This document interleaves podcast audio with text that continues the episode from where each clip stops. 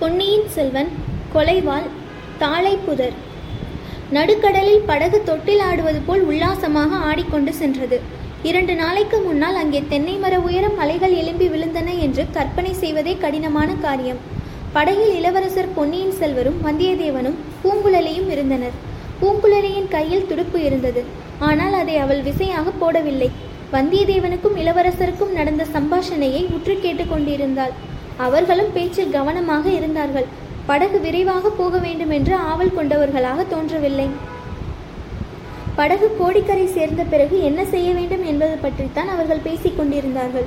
இளவரசர் தஞ்சாவூருக்கு போகக்கூடாது என்றும் பழையாறைக்கு வர வேண்டும் என்றும் வந்தியத்தேவன் வாதிட்டுக் கொண்டிருந்தான்.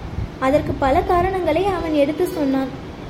தங்கள் சகோதரி தங்களை மிக அவசர காரியமாக பார்க்க விரும்புகிறார். தங்களை கையோடு அழைத்து கொண்டு வருவதாக வாக்களித்து வந்திருக்கிறேன். அதை நிறைவேற்றி வைக்க வேண்டும் என்று மன்றாடினான்.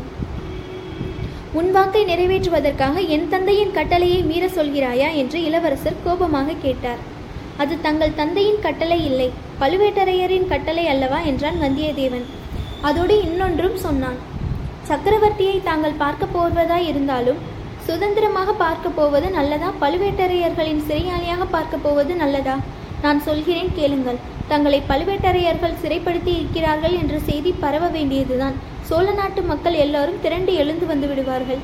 தங்களுடைய அருமை தாய்நாடு ஒரு பயங்கர ரணகலமாகிவிடும். அது நல்லதா என்றே பெண்ணி பாருங்கள். அப்படிப்பட்ட கேடு சோழ நாட்டுக்கு ஏற்படக்கூடாது என்றுதான் கடவுளே அந்த சுழற்காற்றை ஏவி விட்டிருக்க வேண்டும். கடவுளின் விருப்பத்துக்கு விரோதமாக தாங்கள் சோழ நாட்டில் கலவரத்தை உண்டாக்க விரும்புகிறீர்களா என்று கேட்டான் வந்தியத்தேவன். அவ்வளவு நேரம் அவன் சொல்லி வந்த வாதங்களுக்குள் இது இளவரசரின் மனத்தை ஓரளவு மாற்றியது.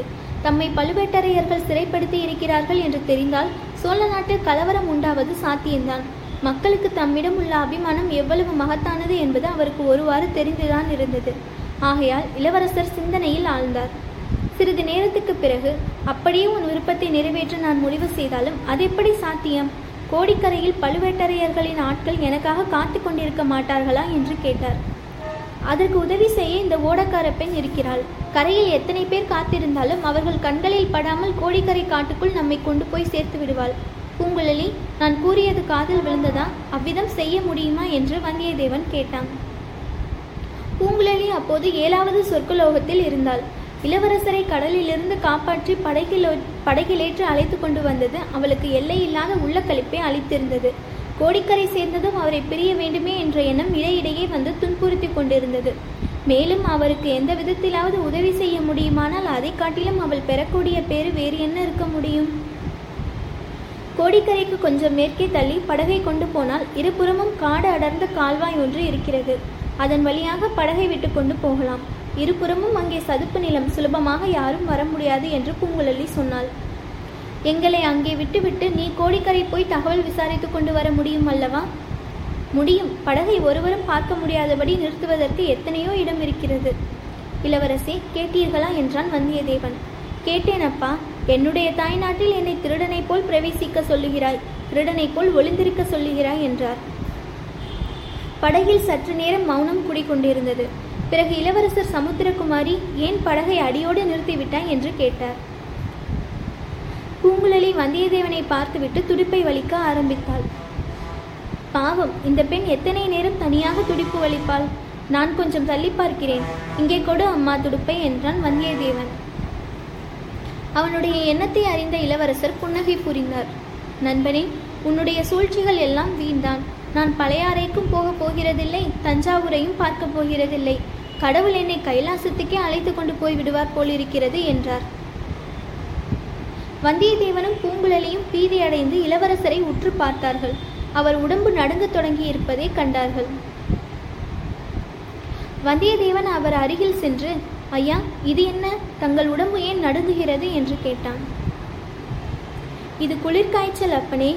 இலங்கையில் இந்த காய்ச்சல் அதிகம் பரவி இருக்கிறது என்று சொன்னேனே. ஞாபகம் இல்லையா இந்த சுரம் வந்தவர்கள் பிழைப்பது அரிது என்று சொன்னார் இளவரசர்.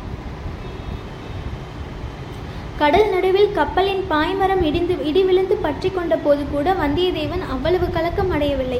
இளவரசரின் வார்த்தைகள் அவ்வளவாக அவனை இப்போது கல கதிகலங்க செய்துவிட்டன. பூங்குழலியின் கையிலிருந்து துடுப்பு தானாக நழுவி விட்டது உடம்பில் ஜீவசக்தி அடியோடு மங்கிவிட்டது. கண்களில் மட்டுமே உயிரின் ஒளி தோன்றியது. அந்த கண்களினால் இளவரசரை வெறித்து பார்த்து கொண்டு நின்றாள். இளவரசரின் உடல் நடுக்கம் அதிகமாகிக் கொண்டே இருந்தது. சிறிது நேரத்துக்கெல்லாம் தூக்கி தூக்கி போட ஆரம்பித்தது. ஐயா நான் என்ன செய்யட்டும்? சொல்லுங்கள். ஒன்றும் புரியவில்லையே. படகை எங்கே கொண்டு போகட்டும்? பூங்குழலி கோடிக்கரையில் வைத்தியர் இருக்கிறார் அல்லவா? என்று வந்தியத்தேவன் பதறினான். பூங்குழலியோ பேசாமடந்தே ஆகியிருந்தாள். இளவரசர் திடீரென்று குதித்து எழுந்தார். நடுங்கிக் கொண்டிருந்த அவர் உடம்பு இப்பொழுது நிற்க முடியாமல் தள்ளாடியது. என்னை என் தமக்கையிடம் கொண்டு போங்கள். என்னை உடனே இளைய பிராட்டியிடம் கொண்டு போங்கள். என்ற வார்த்தைகள் அவருடைய வாயிலிருந்து குளறலாக வெளிவந்தன. இதை கேட்ட வந்தியத்தேவன் குதூகலம் அடைந்தான். அந்த குதூகலத்தில் என்னது செய்வதென்று தெரியாமல் திகைத்து நின்றான்.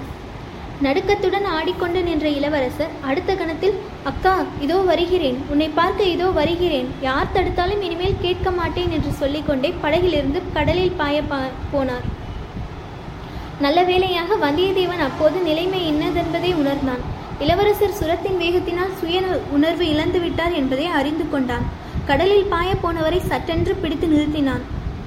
ஏற்கனவே மிக்க பலசாலியான இளவரசர் இப்போது சுரத்தின் வேகத்தினால் பன்மடங்கு அதிக பலம் பெற்றிருந்தார். வந்தியத்தேவனுடைய பிடியிலிருந்து திமிரிக் கொள்ள முயன்றார். தன்னால் மட்டும் அவரை தடுக்க முடியாது என்பதை வந்தியத்தேவன் கண்டு பூங்குழலி பூங்குழலி சீக்கிரம் ஓடிவா என்று அலறினான். செயலற்று நின்ற பூங்குழலி உயிர் பெற்றாள். ஒரு பாய்ச்சல் பாய்ந்து இளவரசர் அருகில் வந்து அவரை கடலில் விழாமல் தடுப்பதற்காக ஒரு கரத்தை பற்றினாள் சுரவேகத்தினால் இளவரசர் பெற்றிருந்த மத யானையின் பலம் உடனே மாயமாய் போய்விட்டது. சின்னஞ்சிறு குழந்தையைப் போல் ஆனார். அக்கா நீ சொல்கிறபடியே பேசாமல் படித்திருக்கிறேன். என் பேரில் வருத்தப்படாதே அக்கா. நீ ஒருத்தி இல்லாவிடில் என்னுடைய கதி என்ன? என்று இளவரசர் கூறிவிட்டு விம்மினார். வந்தியத்தேவனும் பூங்குழலியும் இளவரசரை மெதுவாக படகில் படுக்க வைத்தார்கள். அதன் பிறகு பொன்னியின் செல்வர் சும்மா படுத்திருந்தார். அவருடைய கண்கள் எங்கேயோ வெறுத்து பார்த்து கொண்டிருந்தன. அவருடைய வாயிலிருந்து ஏதேதோ வார்த்தைகள் குளறி குளறி வந்து கொண்டிருந்தன. சிலவற்றுக்கு பொருள் விளங்கின பெரும்பாலும் சம்பந்தமற்ற வார்த்தைகளாக தோன்றின. இளவரசரிடம் ஆலோசனை கேட்பதில் பயனில்லை என்பதை வந்தியத்தேவன் உணர்ந்தான். இந்த மிக பயங்கரமான ஆபத்திலிருந்து பொன்னியின் செல்வரை காப்பாற்ற வேண்டிய பொறுப்பு தன் தலையில் சுமந்திருக்கிறது என்பதையும் அறிந்தான். ஆனால் புத்திசாலியான இந்த பெண் ஒருத்தி இருக்கிறாள்.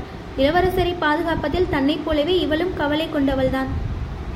பின்னர் எத்தனையோ அபாயங்களிலிருந்து தன்னை தப்புவித்த கடவுளின் கருணையும் இருக்கவே இருக்கிறது. பூங்குழலி படகை இனிமேல் வேகமாக செலுத்திக் கொண்டு போக வேண்டியதுதானே என்றான் வந்தியத்தேவன். பூங்குழலியின் கரங்கள் இழந்திருந்த வலிமையை மீண்டும் பெற்றன. படகு துரிதமாக சென்றது.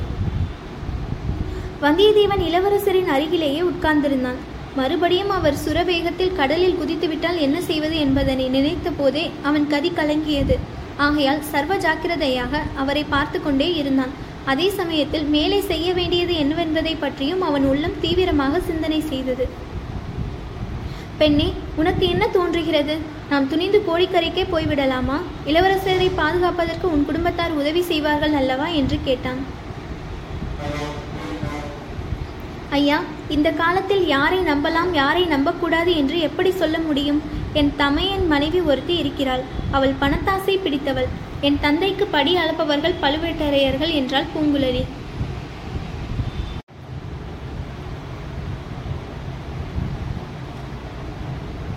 மேலும் தங்களை பிடிக்க வந்த பழுவூர் ஆட்கள் இன்னும் கோடிக்கரையில் தங்கியிருக்கலாம்.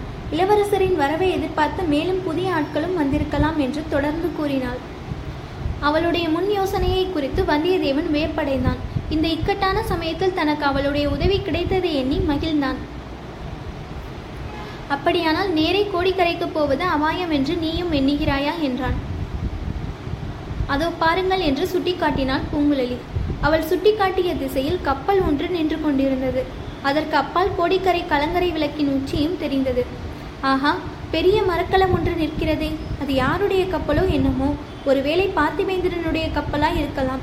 அப்படி இருக்குமானால் இந்த நிலையில் இளவரசரை காஞ்சிக்கு அழைத்து போவதே நல்லதல்லவா? பழுவேட்டரையரின் கப்பலாகவும் இருக்கலாம். ஐயா கப்பலுக்கு பின்னால் ஏதாவது தெரிகிறதா? கோடிக்கரை விளக்கின் உச்சி தெரிகிறது. அதில் ஏதாவது வித்தியாசமாய் காணப்படுகிறதா? எனக்கு ஒன்றும் வித்தியாசமாய் தெரியவில்லையே. எனக்கு தெரிகிறது. அதன் உச்சியில் கூட்டமாக மனிதர்கள் நின்று கடலை உற்று பார்த்து கொண்டிருப்பதாக தோன்றுகிறது. அங்கிருந்து பார்ப்பவர்களுக்கு இந்த படகு தெரியுமா? தெரியாது. இன்னும் கொஞ்சம் கரையை நெருங்கினால்தான் தெரியும். எல்லாவற்றுக்கும் நாம் முன்ஜாக்கிரதையாக இருப்பதே நல்லது. நீ முன்னம் சொன்னாயே கோடிக்கரைக்கு மேற்கே கால்வாய் ஒன்று இருக்கிறதென்று. அங்கேயே படகை விடலாமா? அப்படித்தான் செய்ய வேண்டும். இருட்டுகிற சமயத்துக்கு அங்கே போய் சேரலாம் ஐயா. நீங்கள் ஒரு நாள் இருண்ட மண்டபத்தில் ஒளிந்திருந்தீர்களே. அதற்கு வெகு சமீபம் வரையில் அந்த கால்வாய் வருகிறது. இளவரசருடன் தாங்கள் சற்று நேரம் அங்கே தாமதித்தால் நான் போய் எல்லாவற்றையும் விசாரித்துக் கொண்டு விரைவில் வந்து சேருகிறேன். கால்வாய் அங்கேயே நின்று விடுகிறதா மேலும் எங்கேயாவது போகிறதா? கோடிக்கரையிலிருந்து நாகைப்பட்டினம் வரையில் அந்த கால்வாய் போகிறது என்றாள் பூங்குழலி. இந்த சமயத்தில் பொன்னியின் செல்வர் சுரவேகத்தில் தனக்குத்தானே பேசிக்கொண்டது கொஞ்சம் உரத்த சப்தத்துடன் கேட்டது. ஆமாம் அக்கா ஆமாம். நாகைப்பட்டினத்து புத்த பிக்ஷுக்கள் சொன்னதாக கூறினாயே. அதன்படியே நடந்தது.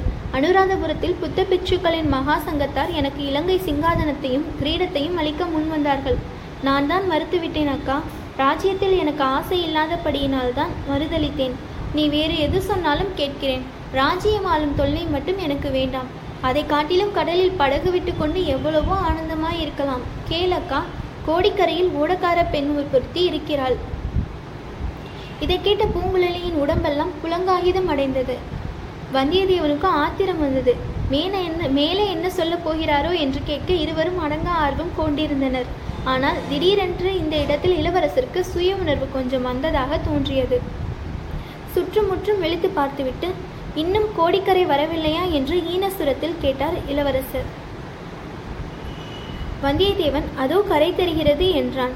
இளவரசரிடம் யோசனை கேட்கலாமா வேண்டாமா என்று அவன் யோசிப்பதற்குள் மீண்டும் இளவரசர் நினைவு இழைந்து சுரப்பிராந்தி குலகத்துக்கு போய்விட்டார். இளவரசர் கடைசியாக ஓடக்கார பெண்ணை பற்றி கூறிய வார்த்தைகள் பூங்குழலியின் மனத்தில் என்ன அலைகளை எழுப்பிவிட்டிருந்தன வந்தியத்தேவனையும் இளவரசரையும் பார்ப்பதற்கே அவளுக்கு கூச்சமாய் இருந்தது. ஆகையால் படகு சென்ற திசையையே பார்த்த வண்ணம் துடுப்பை போட்டுக் கொண்டிருந்தாள். அதுகாரும் கப்பல் நின்ற இடத்தை நோக்கி சென்ற படகு இப்போது திசை திரும்பி தென்மேற்கு பக்கமாக சென்று கொண்டிருந்தது.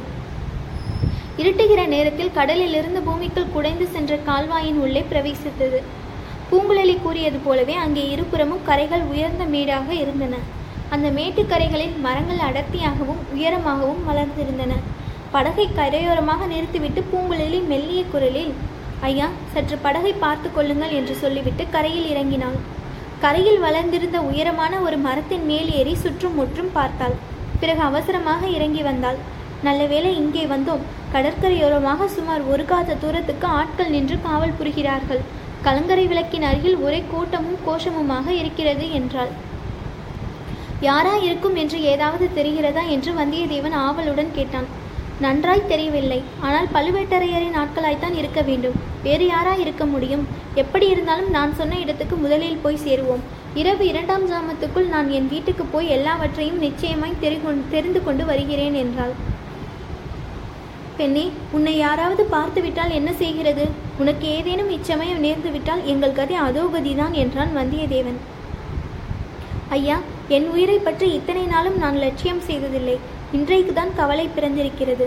இளவரசருக்கு அபாயம் நீங்கும் முறையில் என் உயிருக்கும் ஒன்றும் வராது என்றால் இள பூங்குழலி. படகு கால்வாய்க்குள் மெல்ல மெல்ல சென்றது. சப்தம் சிறிதும் வெளியில் கேளாதபடி மிக மெதுவாக பூங்குழலி துடுப்பு வலித்தாள். கால்வாயின் இருபுறமும் இருள் சூழ்ந்திருந்தது. கரை ஓரமாக உயர்ந்து வளர்ந்திருந்த மரங்களின் கரிய நிழல்கள் கால்வாயில் விழுந்து அதன் கரிய நீரை மேலும் கரியதாக்கின. வானத்திலிருந்து விண்மீன்கள் எட்டி பார்த்தன.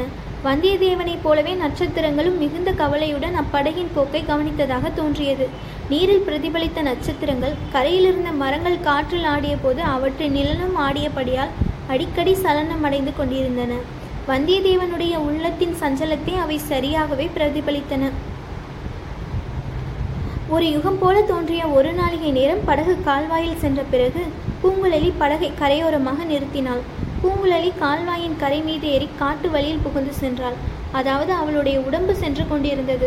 அவளுடைய உயிர் கால்வாயில் விட்டிருந்த படகிலேயே வட்டமிட்டு கொண்டிருந்தது. அந்த முன்னிருட்ட நேரத்தில் முச்செடிகள் மேடு பள்ளங்கள் காட்டு ஜந்துகள் ஒன்றையும் லட்சியம் செய்யாமல் அதிவிரைவாக நடந்து சென்றாள். தடைகள் இல்லாத இடங்களில் ஓடவும் செய்தாள். நேரே கோழிக்கரை குலகர் கோயிலை குறிவைத்து கொண்டு போனாள். அவள் கோயில் வாசலை அடைந்ததற்கும் குருக்கள் சுவாமி சன்னதியின் கதவை பூட்டுவதற்கும் சரியாக இருந்தது. அக்கம் பக்கம் பார்த்து வேறு யாரும் இல்லை என்று தெரிந்து கொண்டாள். கதவை பூட்டிவிட்டு திரும்பிய குருக்கள் எதிரில் போய் நின்றாள். குருக்கள் அவளை அந்த நேரத்தில் பார்த்து சிறிது வேப்படைந்தார் அவளுடைய சுபாவத்தை நன்கு அறிந்தவராயிருந்தும் கொஞ்சம் திடுக்கிட்டு திகைத்து போய்விட்டார். நீயா பூங்குழலி? வேறு யாரோ? என்று பார்த்தேன். கோடிக்கரை முழுதும் தான் ஒரே அமர்க்கலப்படுகிறதே. எங்கே அம்மா உன்னை கொஞ்ச நாளாக காணோம்? இவ்வளவு தடபுலிலும் உன்னை பற்றி தகவல் இல்லையே என்று இன்று சாயங்காலம் கூட யோசித்தேன் என்றார். வெளியூருக்கு போயிருந்தேன். சுவாமி ஏதாவது அமர்க்கலமாக இருக்கிறதே என்றுதான் உங்களிடம் விசாரிக்கலாம் என்று வந்தேன். கடற்கரையெல்லாம் நிற்பவர்கள் யார் என்று பூங்குழலி கேட்டாள். உனக்கு ஒன்றுமே தெரியாதா? வீட்டு பக்கம் போகவில்லையா? வீட்டு பக்கம் போனேன். அங்கே யார் யாரோ கூட்டமாக இருக்கவே திரும்பி விட்டேன் புது மனிதர்களை கண்டால் எனக்கு பிடிக்காது என்றுதான் உங்களுக்கு தெரியுமே. வந்திருப்பவர்கள் யார்? பெரிய பழுவேட்டரையர் வந்திருக்கிறார். அவருடைய இளையநாரணி வந்திருக்கிறாள். அவருடைய பரிவாரங்கள் வந்திருக்கிறார்கள். இன்னும் காஞ்சிபுரத்து பார்த்திவேந்திர பல்லவனாம். அவனும் வந்திருக்கிறான். வெறுமனே வரவில்லை. பயங்கரமான செய்தியுடன் வந்திருக்கிறான். உனக்கு அது கூட தெரியாதா பூங்குழலி? அது என்ன பயங்கரமான செய்தி? எனக்கு ஒன்றுமே தெரியாதே. அந்த பாவியினுடைய கப்பலில் இளவரசர் பொன்னியின் செல்வரும் வந்தாராம். வழியில் சுழற்காற்று அடித்ததாம். யாரையோ காப்பாற்றுவதற்காக இளவரசர் கடலில் குதித்து விட்டாராம். பிறகு அகப்படவே இல்லையாம். ஒருவேளை இந்த கடற்கரையில் வந்து ஒதுங்குவாரோ என்று பாத பார்ப்பதற்காகத்தான் பழுவேட்டரையரின் ஆட்கள் கோடிக்கரையை எங்கும் அலைகிறார்கள். ஏன் அவருடைய இளையராணி கூட அலைகிறாள்? சற்று முன்னால் இங்கே கூட அந்த அம்மா வந்திருந்தாள். பூங்குழலி பழுவூர் இளையராணியை பற்றி ஜனங்கள் என்னவெல்லாமோ பேசிக்கொள்கிறார்கள் அதெல்லாம் சுத்த தவறு. நம் இளவரசருக்கு நேர்ந்த கதியை குறித்து அந்த அம்மாள் எப்படி துடிதுடிக்கிறாள் தெரியுமா? அப்படியா குருக்கல்லையா பழுவூர் ராணியின் நல்ல குணத்தை பற்றி தாங்கள் சொல்வது எனக்கு சந்தோஷமாய் இருக்கிறது. ஆனால் இங்கே எதற்காக அந்த ராணி வந்தாலாம் இளவரசர் எப்படியாவது உயிரோடு அகப்பட வேண்டும் என்று குலகரை பிரார்த்தித்துக் கொள்வதற்காக வந்தாலாம் உன்னை போல் எல்லோரும் கல் நெஞ்சு படைத்தவர்களாய் இருக்கிறார்களா இளவரசரை பற்றிய பயங்கர செய்தி கேட்டுக்கூட நீ துளி கூட கலங்கவில்லையே. நாம் கலங்கி என்ன பயன் சுவாமி? எல்லாம் விதியின்படி நடக்கும் என்று நீங்களே எத்தனையோ தடவை சொல்லியிருக்கிறீர்களே. அது போனால் போகட்டும். அவ்வளவு பெரிய மனிதர்கள் வந்திருக்கும் போது நான் என் வீட்டுக்கு போக விரும்பவில்லை. கையிலே வைத்திருக்கும் பிரசாதத்தை என்னிடம் கொடுத்துவிட்டு போங்கள். நான் இங்கேயே சாப்பிட்டுவிட்டு கோவிலிலேயே இருந்து விடுகிறேன். நீ ஒரு தனி பிறவிதான் பூங்குழலி. பெரிய மனிதர்கள் வந்தால் எல்லோரும் அவர்களை போய் பார்க்கவும் பழக்கம் செய்து கொள்ளவும் விரும்புவார்கள். உனக்கு வேற்று மனிதர்களையே பிடிப்பதில்லை. அதிலும் அதிலும் பெரிய மனிதர்கள் என்றால் ஒரே பயம்.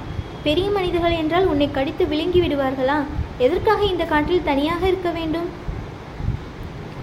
குறுக்கல்லையா பிரசாதத்தை கொடுக்க உங்களுக்கு இஷ்டம் இல்லாவிடில் வேண்டாம். என்னை வீணில் திட்டாதீர்கள்.